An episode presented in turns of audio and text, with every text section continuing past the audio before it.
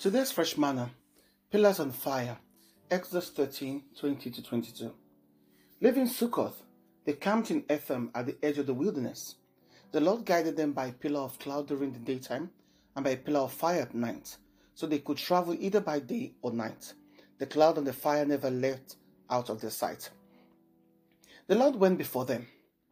Throughout the events of Exodus, clouds and fire signify God's presence by visible token of His presence the Shekinah in the majestic cloud.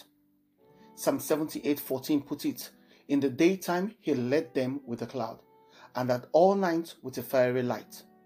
Nehemiah 9:12 says, By a pillar of cloud you led them in the day, and by a pillar of fire in the night, so light for them how they should go.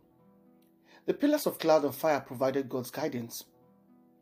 In addition to guidance for the Israelites, the pillar was a testimony to other nations of God's involvement in the matters and protection of his people. In Exodus 14:24, God troubled the Egyptians through the cloud, and Moses used this in number 14:14 in his plea to God not to destroy the Israelites because of their sin. God's provision of the pillar was remembered in the prayer of the Jewish leaders in Nehemiah 9 as an instance of God's care and provision for his people. Exodus 13:22 says, Neither the pillar of cloud by day nor the pillar of fire by night left its place in front of the people. The pillar is a picture of God's faithfulness and a lesson to us that God never leaves nor forsakes his children, as he reminds us in Hebrew 13 5 6. Let your conversation be without covetousness, and be content with such things as you have. For he has said, I will never leave you nor forsake you, so that you may boldly say, The Lord is my helper, and I will not fear what man can do to me. Galatians 2 8 to 10 refer to the apostles as pillars Peter, James, and John were leaders in the early church who faithfully served wherever they were assigned to, to evangelize the uncircumcised Gentiles and the circumcised Jews.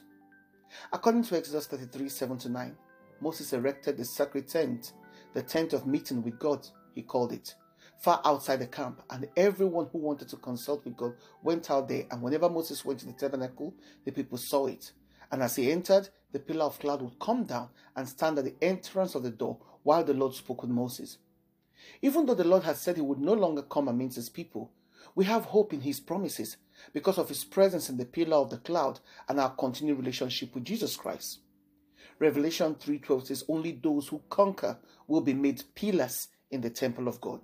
The victorious saints will not be millstones, but we shall all be eminent as pillars, immovable and firm.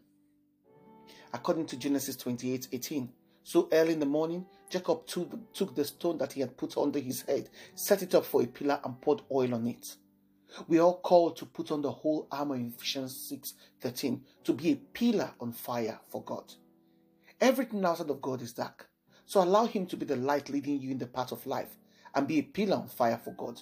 Strong, immovable, firm, and people who know their God, according to Daniel 11 32 because as a pillar on fire for God, you must know your God and you will do great exploit. Shalom.